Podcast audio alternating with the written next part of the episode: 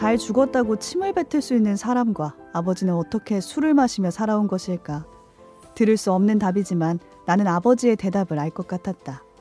그게 사람이지. 사람이 어떻게 그럴 수 있냐고 내가 목소리를 높일 때마다 아버지는 말했다. 그게 사람이지. 사람이니 실수를 하고 사람이니 배신을 하고 사람이니 살인도 하고 사람이니 용서도 한다는 것이다.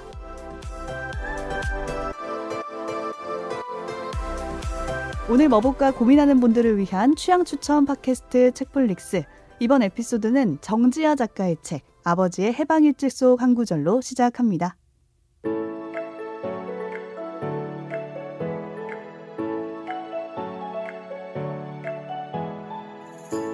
안녕하세요. 책디입니다. 오늘도 책플릭스 함께 만드는 두 분 나와 계세요. 안녕하세요. 오지랖 넓은 오지입니다. 안녕하세요. 이것저것 덕질하는 덕필입니다. 네. 저는 오늘 오프닝 보면서 근게 사람이제 이거밖에 기억이 안 나가지고. 근게 사람이제. 근게 사람이제. 우리 동네 우리 동네 사투리인데. 아 그래요? 아, 나 어떻게 하나. 근게 사람이제. 근게라는 말을 처음 써봐가지고. 저는 이길보라 책에서 감독이 썼던 그 책에 괜찮아 경험이라는 멘트가 음. 있었잖아요. 그 말 다음에 가장 기억에 남는. 근게 사람이제라고요? 근게 사람이제. 그러니까 이런 느낌인데, 그러니까 뭔가 사람이면 할 수 없는 일들이 이 책에서 벌어지는데 또 사람을 한 이유로 이해되는 일이 생기나. 이런 상상도 해보게 되고 음. 한편으로는 너무 쉽게 받아들이는 거 아닌가 이런 생각도 드는 용서의 거예요. 용서의 어떤 용서가 오, 쉽다. 그냥 뭔가 미안한 게 뭔지도 모르면서 사과하는 사람들 있잖아요. 아. 그런 것처럼 해결해볼 노력하지 않고 그냥 체념하듯이 사람이 뭐 다 그렇지 뭐 음. 이렇게 하는 거 아닐까. 그래서 딸의 입장에서는 화가 났던 거 아닐까? 약간 음. 이런 생각을 해봤어요. 네, 저는 보면서 약간 제가 약간 원칙주의자 같은 면모가 음. 좀 있어서 호불호가 되게 명확하거든요. 음. 그러니까 잘못이면 잘못이야. 선 넘으면 선 넘는 거지. 약간 이런 성격인데 인간은 복합적이라고 하잖아요. 음, 그렇죠. 이런 거를 언제 느끼냐면 사적인 관계에서는 선 넘었어? 그러면 안 보면 돼. 음. 잖아요. 근데 가족은 안 볼 수 없고 음. 그리고 직장도 안 볼 수가 안 없어. 어, 저 사람 진짜 별론데 돈 벌려면 이제 해야지. 어떻게 뭐, 맨날 얼굴 봐야 되는 경우도 생길 수가 있는 거죠. 어, 말 되게 여러 번 감는다. 쿠셔닝을 하면서 괜찮았어. 네 같이 살고 또 같이 일해야 되는데 어떡하냐. 이제 이런 때서 인간의 복합성을 보는 것 같아요. 그러니까 싫은 사람, 사람과 일하려면 그렇지. 어떻게 해야 되냐. 어, 아, 왜냐면 그 사람이 뭔가 되게 별로인 측면이 분명히 있으니까 음. 내가 싫어하는 부분이 있을 텐데 근데 또 계속 보다 보면 아, 저 사람도 나쁘기만 한 사람은 아니군. 음. 이런 생각을 하게 되는 거죠. 근게 사람이제. 근게 사람이요. 근게 사람이제. 근데 이게 이 책에서 나온 구절인데 어, 오프닝 보시면 알겠지만 아버지가 많이 했던 말이, 음. 말씀인 거예요. 아버 이 책을 읽으시, 읽으면 아빠가 자주 했던 말이 근게 사람이제랑 오죽하면 그랬겠어 이거예요. 오죽하면. 되게 달관하셨다. 어, 그래서 이걸 바라본 딸은 오, 왜 저렇게까지 사람들을 이해하려 하고 음. 감싸려 했을까. 아버지는 답답한 거죠. 근데 이게 아버지가 했던 대사인 동시에 이 책을 덮고 나면 아버지에 대해서도 같은 말을 할 수 있게 돼요. 아. 그러니까 사람이지. 아버지도, 아버지도 사람이지? 사람이었구나. 음. 그러니까 사람은 복잡한 면모들, 단순하게 한 줄로 얘기할 수 없는 다양한 면을 음. 갖고 있는 것이 곧 사람이고 이 책은 그런 복잡한 면모를 한 커플 한 커플 벗겨나가면서 그 사람을 알게 되는 그 음. 과정을 그린 책입니다. 네, 그럼 지금부터 아버지의 해방일지 오지가 가져온 책인데 어떤 책인지 소개해 주실까요? 네, 이 책 제목은 방금 소개해 주신 대로 아버지의 음. 해방일지고 정지아 작가의 최근작입니다. 이천이십이 년에 나온 장편 소설이고요. 아, 안 그래도 되게 베스트셀러더라고요. 최근에. 음, 오, 인기가 많더라고요. 네, 아주 화제가 되고 있는데 저도 이 책을 굉장히 재밌게 읽어서 이 책의 매력들을 좀 소개해보고자 들고 왔습니다. 먼저 좀 줄거리, 그러니까 줄거리 이전에 뭔가 이 소설의 구조를 좀 말씀드리면 주인공은 일 인칭으로 말하고 있는 화자가 있고 이 주인공의 아버지가 어느 날 갑자기 음. 돌아가세요. 음. 그래서 그 아. 아버지가 갑자기 사망한 후에 장례를 치를 거 아니에요. 그 삼 일간의 장례식장에서 여러 조문객을 맞이하고 아버지에 대한 회상을 아. 하면서 느낀 생각과 일들을 다룬 책입니다. 아, 그럼 며칠이 안 되네요. 소설 시간적 배경은 삼 일이라는 음. 그 짧은. 근데 뭐 회상하고 기간이에요. 뭐 이러겠죠. 그렇죠. 네. 거의 이제 시간을 넘나드는 내용이죠. 그래서 이 아버지는 어떤 사람이냐 그게 굉장히 중요해요. 아버지는 과거에 지리산 백운산을 막 누비면서 빨치산 활동을 했던 오. 전적이 있는 인물이에요. 빨치산. 그래서 막 산을 막 소총을 들고 산을 누비면서 막 어, 동지들이 막 떠나가는 걸 지켜보고 시신을 어. 직접 수습하기도 하고 막 연락도 주고 받으면서 하다가 어, 잡혀서 감옥 생활도 실제로 하고 고문을 당하기도 하고 여러 이제 풍파를 현대사의 풍파를 지대로 겪은 다음에 빨치산으로서 이제 감옥에서 지내다가 출소한 후에 우리 현대사 특성상 어디 이제 소위 말해서 다시 취업을 한다거나 그치, 출세할 길이 아예 막히잖아요. 그래서 낙인이 된 거죠. 어, 그렇죠. 낙인이 찍힌 채로 음. 그냥 빨갱이 낙인 찍힌 채로 별다른 수 없이 고향에 내려와서 정착해서 다시 살게 됩니다. 음. 그 고향이 이제 구례, 전라도 구례. 그 음, 시골 지리산 자락이네요. 산속 시골 마을인데 그쵸 지리산 자락에 그 자기가 나고 자란 곳으로 돌아와서 빨치산 생활 중에 만났던 여자인 어머니와 결혼을 해서 살게 음. 됩니다. 그래서 이 주인공 주인공 이름은 아리예요. 참고로 왜 아리냐 이것도 웃겨요. 아버님이 주로 활동하셨던 산 이름이 지리산 음. 그리고 백운산이 있어서 한 글자씩 따, 따려고 했는데 백운산이 좀 어려운 거야. 네. 그래서 그 옆에 백아산에도 갔대요. 아. 그래서 아하고 리를 따와서 아리가 된 거예요. 근데 실제로 이 작가인 정지아 작가 이름도 지리산 백아산의 지아입니다. 아. 그래서 굉장히 자전적인 소설이라는 힌트가 이미 드러났죠. 그래서 이 아리는 빨치산의 딸로서 그냥 애초에 날 때부터 낙인이 찍힌 채로 세상에 나온 거예요. 음. 그래서 자기가 어느 순간 깨달은 거예요. 자기가 어떻게 노력을 하고 아무리 공부를 잘하고 노력을 해도 내가 사회적으로 성공할 수 있는 한계가 있구나. 그래서 나름대로 자기가 살 길을 열심히 찾아서 어느 정도 정착을 했어요. 서울에서 이제 시간 강사 생활을 하면서 살아가는 인물이고요. 그래서 아버지를 바라보는 시선이 어땠겠어요. 그러니까 평생의 밉지. 원망, 음. 음. 답답함, 여러 가지 복합적인 감정으로 아버지에 대해서 약간 애증이죠, 소위. 음. 그런 그쵸. 마음을 품고 살아가고 본인도 아버지를 잘 이해하지 못했기 때문에 자기는 그 반대로 되게 살아가려고 애쓰는 거예요. 사람들이랑 거리를 두고 뭔가 사상이라면 치를 떨고 뭔가 이런 인물인데 음. 이 아버지라는 인물을 좀 더 들여다보면 고향에 오긴 왔는데 이제 농사를 하고 먹고 살아야 되는데 음. 솔직히 말하면 사회주의자고 평생을 유물론대로 살았지만 민중을 외쳤지만 민중이 해야 하는 노동과는 친하지 않았던 인물인 거예요. 충격. 아버지가 자기가 노동이 너무 힘들고 소, 손재주도 없고 젬병이라서 농사 쬐끔 짓다가 집에 들어서 소주 한 컵 마시고 허, 이러고 있다 또 어. 나가서 겨우겨우 하고 아, 그 엄마만 고생하는 거예요. 어머니가 그렇지. 혼자서 그 너무 싫어. 노동을 다 같이 음. 감당하고 겨우겨우 사는데 자기 삶 하나도 건사를 못하는 아버지가 다른 사람들 일에는 그렇게 열, 열일을 다 제쳐두고 발벗고 나서는 면모가 있는 거예요. 오지랖이 넓네요. 왠 줄 아세요? 이게 다 사상에서 비롯된 건 거예요. 음. 이 우리 민중을 돌봐야지. 얼마나 심하면 이 책에서 그렇게 말해요. 호구잡 누구한테 호구 잡힌 게 아니다. 우리 아버지는 자발적 호구였다라고 말해요. 그러니까 다른 사람이 막 예를 들면 김맥이 서로 이렇게 품앗이 할 때도 우리 차례 왔을 때 다른 사람이 어려운 일 당하면 거기 쫓아가느라고 우리 농사 망하고 어머니가 울면서 막 새벽까지 김매고 막 이런 음. 일들도 나오고 야. 진짜 막 가족한테나 잘하지라는 생각이 자기 가족 정말 힘들게 만드는 전형적인 아저씨인데 실제로 가족들은 그래서 아버지를 굉장히 원망하기도 하고 어머니는 빨치산 동지였기 때문에 아버지가 막 아버지한테 뭐 불평을 하다가도 아 자네는 진정한 유물론자가 아니구만 이렇게 혼수를 두면 반성해요. 막.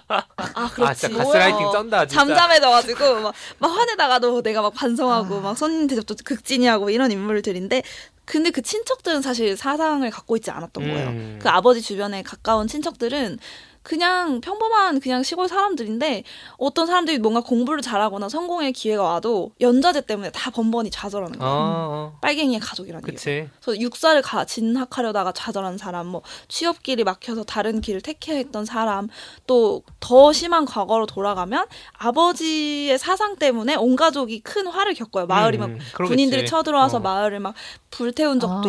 있고 그것 때문에 실제로 여러 가지 원만만 어, 있겠네. 가족들에 대한 큰 피해들이 발생. 하고 그것 때문에 실제로 아버지의 가장 가까운 가족인 작은 아버지 동생이죠. 아버지의 동생은 평생을 원망하고 음. 미워하면서 알코올 중독자로 살아가요. 네. 어, 아버지 어, 때문에 풀 수 없는 그 원한이 너무 큰 어떤 음, 사건들이 일어나서 아버지가 가족들 사이에선 빌런이네요, 완전히. 그렇죠. 솔직히 남의 남의 사람들 호구나 잡히지. 음. 뭐 우리 가족은 거의 망하게 생겼는데 받고. 오히려 마이너스 마이너스 음. 적자. 그런 인물이니까 이 딸 입장에서도 아버지가 참 복잡했겠죠. 음. 아버지를 보는 마음이 그런 상황에서 이제 아버지가 돌아가셨단 말이에요. 근데 갑자기 이제 조문객들이 올 거예요. 여러 가지 아버지가 마을 친하게 지냈던 사람들, 친척들, 그다음에 심지어 이 주인공인 아리는 몰랐던, 음. 그러니까 아버지가 뭔가의 어떤 모종의 일들로 얽혀 있는 사람들, 처음 보는 사람들이 막 장례식장에 찾아오면서 한 명씩 한 명씩 그 사람들이 아버지와 어떤 인연이 있는지 음. 그 이야기들을 듣게 됩니다. 네. 음.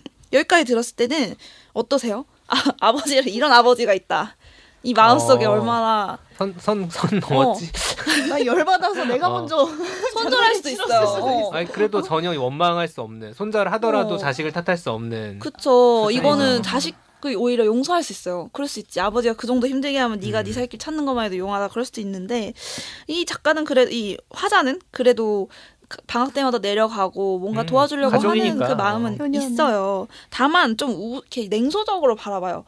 유물론자라면서, 사회주의자라면서 노동은 할 줄도 모르고 막 유물론자 한마디에 어머니 막 시무룩해지고, 이런 걸 보면서 블랙 코미디에 가깝다라는 그치. 표현을 씁니다. 음. 그러면서 평생을 그렇게 사상 속에서 발묶여서 살았는데 지금은 사실 세상이 바뀌었단 말이죠. 음. 이 소설의 시점에서도 이제 현대가 왔고 뭐 남녀 평등하게 교육도 받고 뭐 여러 가지 사회가 바뀌었는데, 아버지는 당장 내일이라도 혁명이 일어났을 것처럼 음. 막 민중을 대하고 아 막 먼지로 돌아갈, 우리 인간들은 결국 다 먼지로 돌아갈 거다, 막 이런 인물인데, 이 사람이 죽고 나서 만나는 사람들은 조금 달랐던 것 같아요. 음. 그래서 조문객들을 통해서 간접적으로 약간 베일에 쌓여있던 아버지 왜 그렇게 했을까, 결코 이 주인공이 음. 이해할 수 없었던 시간들, 또 그 삶의 조각들이 맞춰지는 그런 구조로 되어 음. 있어요. 원래 장례식이 그런 기능을 하죠. 그리고 그렇죠. 장례식에서는 그 유족들이 몰랐던 모습이 삶에 나오니까. 대해서 오히려 죽은 뒤에 알게 되는 아이러니. 그렇죠, 네. 그동안에는 그냥 아버지로서만 봤는데 사람을 볼 수 있는 거죠. 그 음. 사람을. 그렇죠. 그 사람과의 관계 속에 음. 놓여있는, 그 맥락 속에 놓여있는 사람을 보게 되는 거고,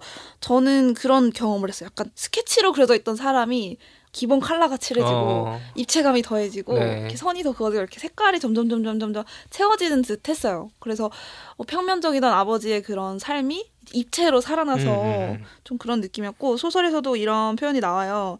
살아서의 모든 순간들이 여기저기 흩어져 있다. 자신의 부고를 듣고는 헤쳐 모여를 하듯 모여들어 거대하고도 뚜렷한 존재를 드러내는 것이었다. 음. 어, 헤쳐 모였다. 재밌죠. 그러니까 이렇게 이, 삼 곳곳에 파편으로 남아있던 그 시간들이 부고를 듣고 다 모이는 거예요. 장례식장. 음, 장례식장이 그 그런 공간이죠. 조각들이 하나씩 하나씩 모여들면서 그 사람이 보이기 시작하는 거죠.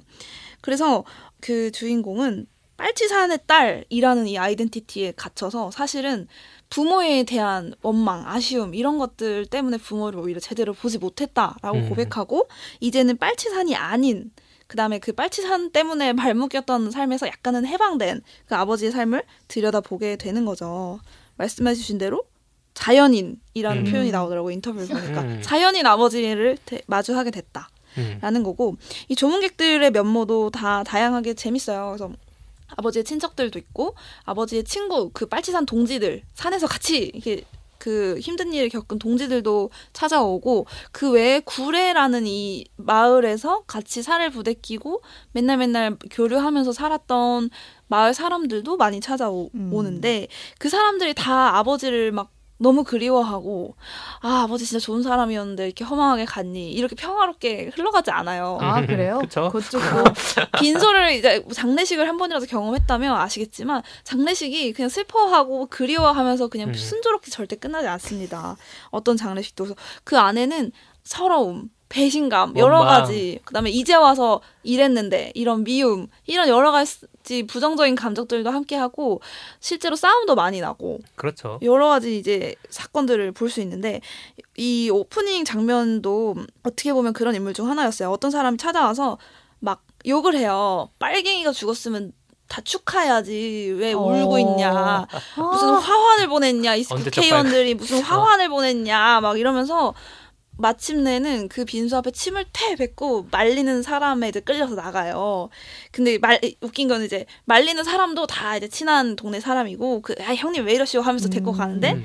그 사람은 누구냐, 왜 침을 뱉냐, 베트남 참전 용사로 음. 다리 한쪽을 이제 전쟁에서 잃은 채로 돌아온 상위 용사고, 이 할아버지는 어, 쉽게 말해서 빨갱이라고 생각하는 거죠. 이 아버지는 영락없는 빨갱이고, 나라를 좀먹는 존재고, 음. 북한의 이런 반역자, 북한의 그 영혼을 팔아버린 이 나쁜 빨갱이 놈들, 이렇게 막 화가 나서 술을 취해가지고 온단 말이에요.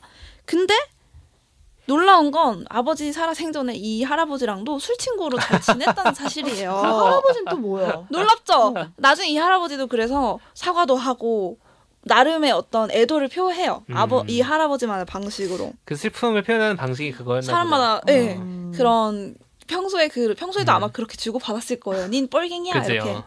실제로 아버지는 이 소설 속에서 이게 이 이 빨치산 전적이 있으니까 그 당시 시대적 상황으로 담당 형사가 계속 붙어서 관리를 하고 아. 감시를 하는 체제였는데 그 담당 형사랑도 나중에 친해져서 음. 술 한잔을 기울이면서 서로 그냥 안부를 묻고 사는 음. 평생 그렇게 그냥 서로의 이해관계는 완전 상극에 있지만 사람 대 사람으로서 서로의 삶을 위로하면서 살아가는 존재들이었던 거죠. 음. 그래서 요프니에서 잘 죽었다고 침을 태뱉고 가는 사람이랑 술잔을 기울이면서 살아온 삶 음. 이게 어떤 걸까? 음. 이 주인공은 질문을 던지는 겁니다.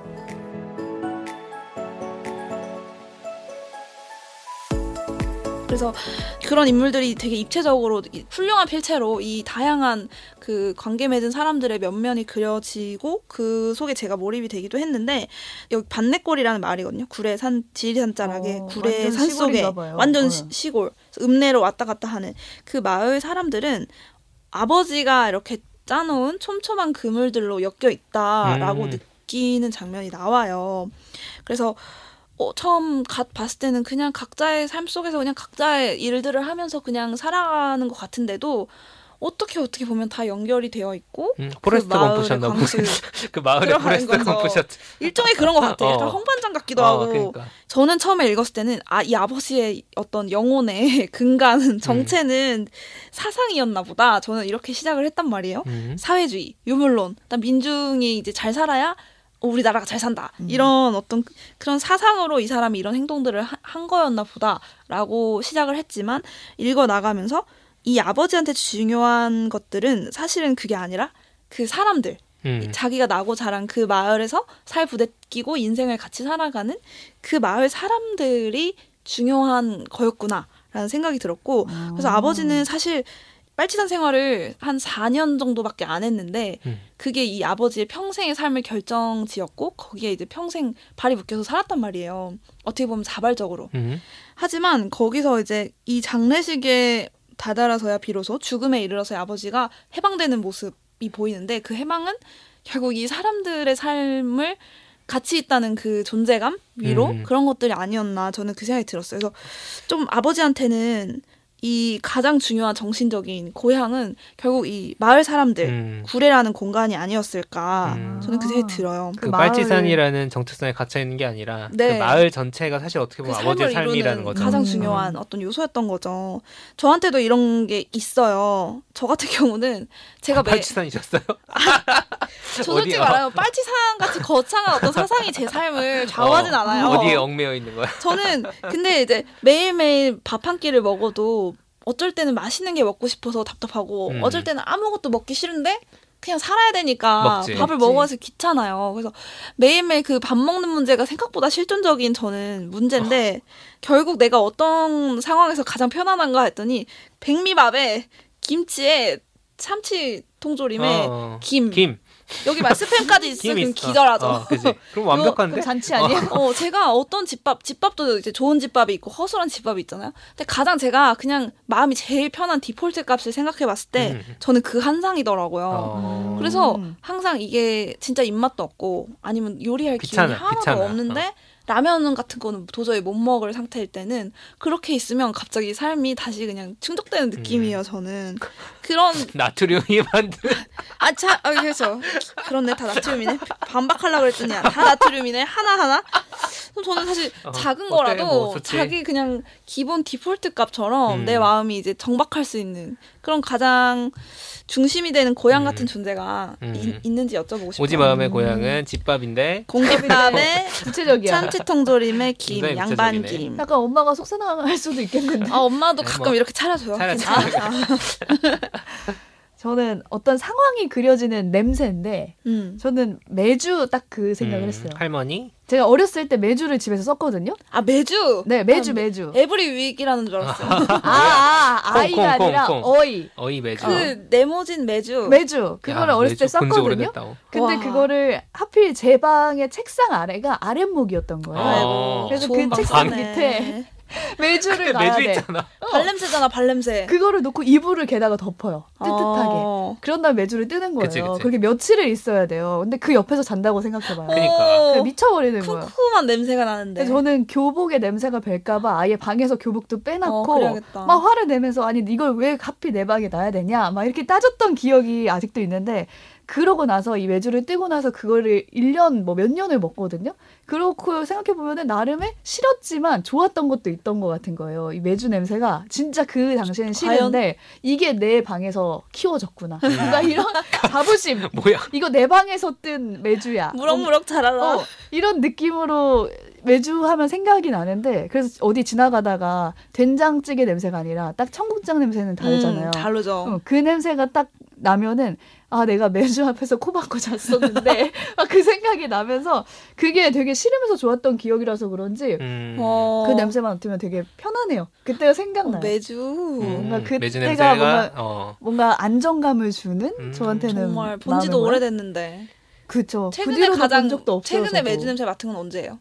없어요. 매주 냄새 뭐 청국장, 청국장집 뭐 거리 지나가다가 그 정도 한 번쯤 시골에 음. 가 진짜 그것도 시, 진짜 시골에 음. 가야 매주 직접 뜨니까 매주를 보려면 정말 시골로 어. 가야지. 그러니까 어. 근데 볼 일도 없는데 아직도 뭔가 이런 마음의 고향 편안한 냄새 음. 하면은 한국인이라서 청국장이 좋은 게 아니라 그, 저는 그 방에 자기 있는 경험이 그렇네. 아, 내가 키워낸 매주 냄새가 생각나더라고요. 반려 매주. 어. 이런 경험 가진 사람은 잘 알 거야. 아마. 보면 몰라. 쉽지 않아. 저 같은 경우에는 제 정체성이 예를 들어서 뭔가 이렇게 붙박혀 있는 음. 뭔가 딱 그렇게 빨치산 경험처럼 그런 것까지는 아닐 수 있지만 사실 평생 친구라고 하면 고등학교 친구 많이 떠올리잖아요. 음, 근데 저는 그렇죠.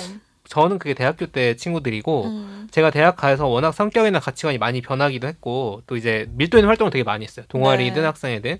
그러다 보니까 제 마음의 고향을 꼽아라 라고 음. 하면 그 친구들과의 관계를 상징적으로 가지고 있는 데가 대학교 앞에 학교? 있는 땡땡 거리예요. 음. 학교보다는. 왜냐면 술을 먹은 그러니까 우리 지금 삼 주째 술 얘기하는 것 같다. 다른 이야기가 벌써 어, 다른 거죠. 예. 학교는 활동의 공간이라면 어. 여기 이제 인간관계가 인간 생기는 그치, 그런 공간이다 보니까 어, 그 장소에서 만난 여러 관계들. 왜냐면 저도 음. 이제 그룹은 몇 개 있으니까 음. 뭐 학생회 같이 했던 친구들, 동아리 같이 했던 친구들, 대학원 다니면서 이제 맺었던 인연들. 이게 다 그 거리에 다 기억으로 남아 있는. 음. 어느 가게 어느 가게 그렇죠. 다 하나하나. 그래서 저 같은 경우는 거기 헤어샵을 원래 거기로 다녀서 아. 한 달에 한 번씩 원래 꼭 갔어요. 제가 네, 이제 그 동네 아직도?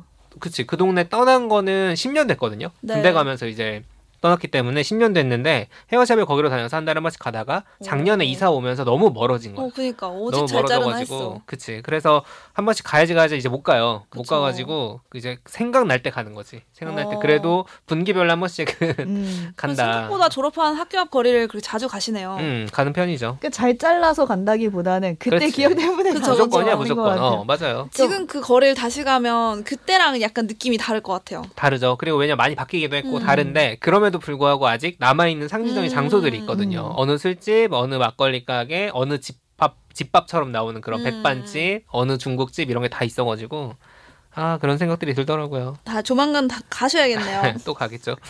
이 마음의 고향, 이 아버지의 영혼과 삶의 어떤 근간을 였던 구례에서 결국 아버지는 생을 마무리하게 음. 되고 어, 결국은 거기에 이제 안착을 하게 됩니다. 그래서 이 삼 일, 사실 이 소설의 시간적 배경은 진짜 놀랍게도 이 삼 일이 다예요. 이 장례식을 그러니까. 처음에 이제 빈소 차리는 음. 것부터 시작해서 어떤 여러 도움도 받고 사람들도 만나고 울고불고 밤을 샜다가 이제 이틀 밤 자고 그 장지까지 갔다 와서 이제 이 소설은 마무리가 되는데 음.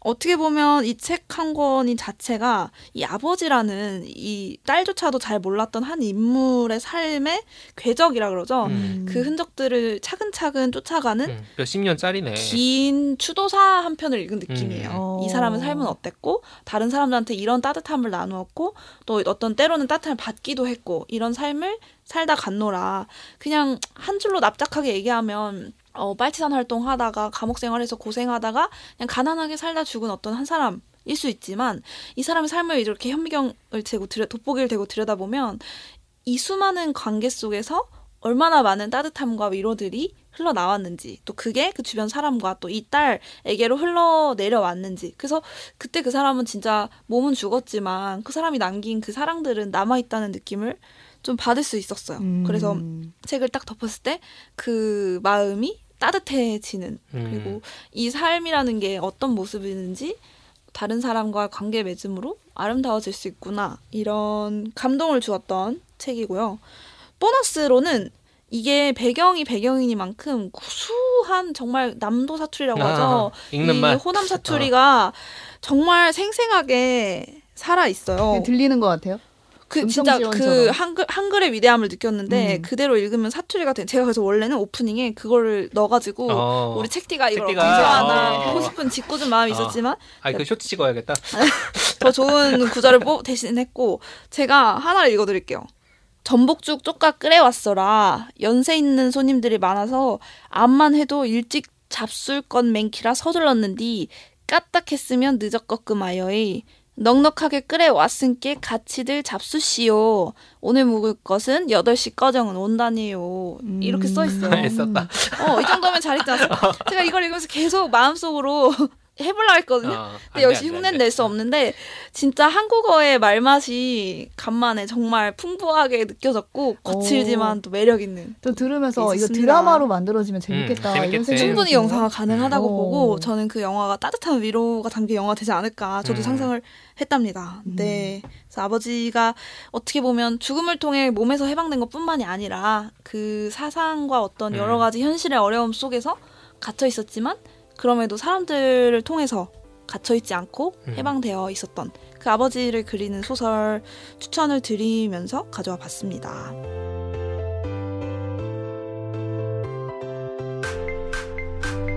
오늘 뭐 볼까 고민하는 분들을 위한 취향 추천 팟캐스트 책플릭스, 지금까지 정지아 작가의 책 아버지의 해방일지 이야기 나눠봤습니다.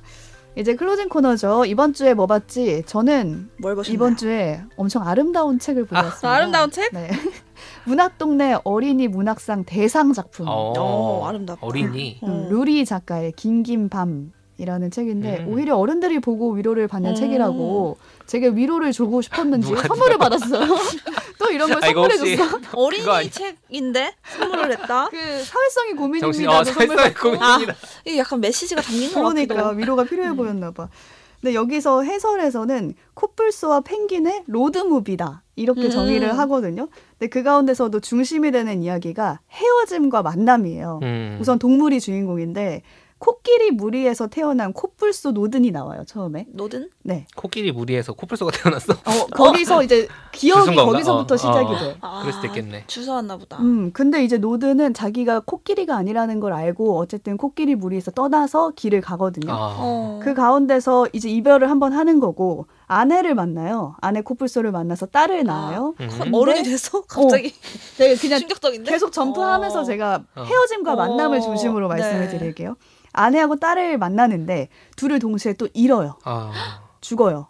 그리고 동물원에 잡혀가게 되는데 애들 본 책 맞아? 어, 너무 좌절밖에 없는데? 동물원에서 딱 가서 이제 새로운 코뿔소 친구를 만나요. 어. 근데 그 친구도 죽어? 죽어요. 그렇겠지. 이거 좌절, 좌절. 그리고 동물원을 이제 빠져나오다가 우연히 빠져나오는 길에 알을 품고 있는 펭귄 친구를 어. 또 만나요. 어. 근데 또 그 펭귄 친구가 길을 같이 죽어? 가다가 죽어요. 죽어. 이거 다 죽이는 드라마잖아. 너무하네 진짜 이거. 그러니까 로드는 이렇게 계속 남겨진 자가 돼버리는 어. 거예요. 네. 근데 그러다가 이 죽은 펭귄이 알을 품고 있었다고 했잖아요. 음. 그 알을 대신 품는군요. 그 알에서 아기 펭귄이 태어나서 음. 새로운 만남을 음. 또 맺어요. 그러니까 이 전체 이야기를 이제 아기 펭귄한테 노든이 해주는 거예요. 아~ 너를 지켰던 이제 펭귄이 있었다. 아~ 그리고 나는 아내하고 딸이 있었다 하면서 이제 얘기를 해주는데 그 이야기해주는 가, 대목에서 이렇게 말을 하거든요.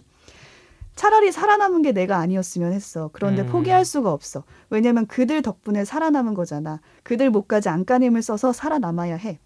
생각해보면 나는 원래 불행한 코뿔소인데 제멋대로인 펭귄이 한 마리씩 곁에 있어줘서 내가 불행하다는 걸 겨우 잊고 사나 봐. 음. 라는 말을 하거든요. 근데 좀 슬프네요. 어, 좀 슬프죠. 음. 그러니까 저도, 저도 보면서 되게 슬펐는데 처음에 노든이 이 코끼리 무리에서 벗어나고자 한 거는 제가 봤을 때는 이제 자처한 고통이에요. 음. 그러니까 내가 정신적 독립 같은 거죠. 어, 내가 나가고자 한 거고 내가 이 무리랑 어울리지 않다는 음. 거를 판단을 한 거니까. 근데 그거는 견디는데 갑작스럽게 공격을 받아서 아내를 잃고 음. 딸을 잃고 이런 고통은 그냥 노든이 느꼈을 때는 엄청난 불행으로 느껴질 거란 말이에요. 자꾸 주변인이 죽으니까. 근데 그 불행을 또 있게 하는 건 또 다른 누군가의 존재다라고 음. 노든이 또 스스로 말을 하고 있는 거예요. 음. 그러니까 마냥 슬플 수만 있는 그런 이야기인데 이게 좀 아름답게 느껴졌던 건 헤어짐과 만남 속에 사랑이 계속 이어지는 듯한 음. 느낌이 그렇죠. 들었거든요. 코끼리들도 노든을 키워내요. 음. 자기네들의 족속이 아님에도 음. 불구하고. 버리지 않았네. 음. 그리고 노든도 아기 펭귄을 엄청난 사랑으로 길러내거든요. 그리고 마치 노든이 코끼리 무리하고 헤어졌던 것처럼 이 아기 펭귄도 홀로서기 어, 자기 길을 찾아서 바다로 떠나요. 어. 추운데 가서 살아야지. 음. 그리고 그 과정에서 이렇게 끝에가 마무리가 어떻게 되냐면 새롭게 만난 누군가한테 긴긴밤 자신이 노든한테 들었던 얘기들처럼 펭귄 부모와 뭐 동물원 친구들에 음. 대한 이야기를 나눌 거고 사랑도 이어질 거다. 음. 그리고 그게 우리가 살아갈 이유다. 라고 암시를 하면서 끝이 나요. 아름답지 않나요? 아름답네요. 네, 근데 말하다 보니까 오. 다 말했어요. 여러분 그래도 그림과 함께 보세요. 될까요? 그림과 어, 함께 보셔야 돼요. 이거. 그게 맞아. 포인트예요. 네. 그리고 말이 중요한 게 아니니까. 책 표지가 만져보시면 뽀송뽀송해요. 음, 어떤 느낌인지 알아요? 뭔가 이렇게 포근하다고 해야 되나? 그러니까 그 좋다. 내용처럼 이 촉감도 굉장히 포근하고 음. 말씀하신 그 글과 그림을 다 한 사람이 맞아. 했어요. 어, 그게 그러니까 내용하고 매치도 되게 잘 되고 찰떡같이 어울리니까 뭔가 위로가 필요하다 어. 싶으면 꼭 읽어보셨으면 좋겠어서 가지고 왔습니다. 네, 자, 제가 이번 주에 본 것은 사랑의 이해. 아, 봤다. 드라마요? 드디어 아니요. 다... 그 우리 방송 업로드되는 이월 구일 목요일에 사랑이의 마지막 화가 네. 제이티비씨에서 방송이 됩니다. 그래서 저는 소설을 읽었어요. 아, 다 볼 수 없어요. 네. 굳이 드라마를 모르겠지만 원작으로. 네. 왜냐하면 십육 부작이잖아. 네. 그거 한 시간만 해도 열여섯 시간 아닌가? 아, 그렇네요. 어, 소설책은 사실 그렇죠. 그 정도로 오래 걸리진 않아서 저는 이제 이게 왜 소설로 봤냐면 이게 마냥 두근두근하거나 뭐 샤방샤방하거나 아니면 굉장히 선정적인 치정극이거나 이게 아니라고 해야죠. 하더라고요. 아니에요, 아니에요. 네, 좀 답답하다 이런 평도 있는 음. 것 같아서 근데 이제 그게 오히려 드라마의 장점일 수도 있다라는 음. 얘기들을 많이 하길래 그럼 난 소설로 봐야지 하고 이제 음. 읽었습니다. 어, 어떤 사랑의 이해관계를 따지는 그러니까 계급이라는 단어가 나오는 어, 어느 평을 보더라도 근데 그게 펜트하우스나 스카이캐슬처럼 대놓고 막 음. 엄청 상류층 이런 얘기가 아니라 중상위층부터 굉장히 어려운 형편의 청춘까지 음. 그러니까 미묘하게 얽혀있는 음. 묘사 그게 대단하더라고요. 안 보신 분들을 위해 제가 드라마랑 소설의 공통적인 설정만 간단히 말씀드리면 배경은 은행이고 네 명의 주요 인물이 있습니다. 음. 어, 먼저 남자 일 번 음. 상수는 정규직 은행원이고 집안이 사실 근데 대단하진 않아요. 음. 근데 이제 본인이 정규직 은행원이고 하다 보니까 능력도 있고 하다 보니까 본인 자체 소득은 어느 정도 있고 안정적인 음. 음. 어, 유연석 배우가 본인이 능력 했죠. 있는 음. 그렇습니다. 여자 일 번 수영 소설에는 비정규직으로 나와요. 음. 근데 드라마에서는 뭐 비정규직이었다가 정규직 전환됐다 뭐 이런 그렇죠. 설정이라고 하더라고요. 음. 상수랑 썸을 탔었다고 해야 되나라는 그 정도 관계였는데 결국에는 남자 이 번인 청원경찰 종현과 연애를 합니다. 음. 자, 그 남자 이 번 종현은 어리고 젊은 남자애고 이제 경찰 시험을 준비하고 있어요. 음. 그러니까 뭔가 외모나 이런 음. 것들이 굉장히 훌륭한 음. 그러니까 알바처럼 청경 일을 하고 있는데 집안이 굉장히 힘들어요. 음. 많은 부담을 지고 있는 케이스죠. 그리고 여자 이 번 미경 여기는 정규직 은행원이라는 점에서는 상수랑 똑같은데 집안이 굉장히 잘 삽니다. 금수저, 소위 말하는. 네, 근데 뭐 재벌까지는 아니어도 준재벌 음. 같은. 일 안 해도 되는. 그렇지, 음. 그런 느낌이죠. 그래서 계급도를 그려보면 맨 위에 미경이 있고 음. 그 다음에 상수, 수영, 종현 이렇게 됩니다. 음. 자, 상수가 처음에 수영이랑 썸을 타다가 결국에는 수영이 종현과 연애를 하고 상수와 또 미경과 잘 되고 음. 이렇게 커플들이 생겨요. 그 관계에서 뭔가 이 경제적인 문제, 음. 이해득실을 따지게 되는 모습들이 있는데 근데 또 그게 전부는 아닌 거예요. 음. 사랑의 감정 같은 것들이 있죠. 상수와 미경의 관계가 그런 게 좀 드러나고 반대쪽에 있는 수영과 종현은 형편이 어려워도 음. 사랑만으로 너무 좋을 수 있다라는 음. 그런 것들이 있잖아요. 근데 동시에 경제적 어려움의 문제가 현실적으로 계속 밀려 닥치는 음, 이제 그게 또 관계에 미치는 영향들이 있습니다.